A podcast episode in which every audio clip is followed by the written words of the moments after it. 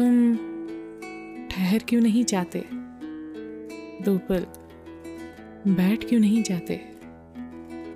क्यों फरार होना है तुम्हें? बादस्तूर जार जार तोड़ना है मुझे। क्यों रहती है ये जिस्त बेकरार? क्यों कर लिया तुमने लबों का कारोबार?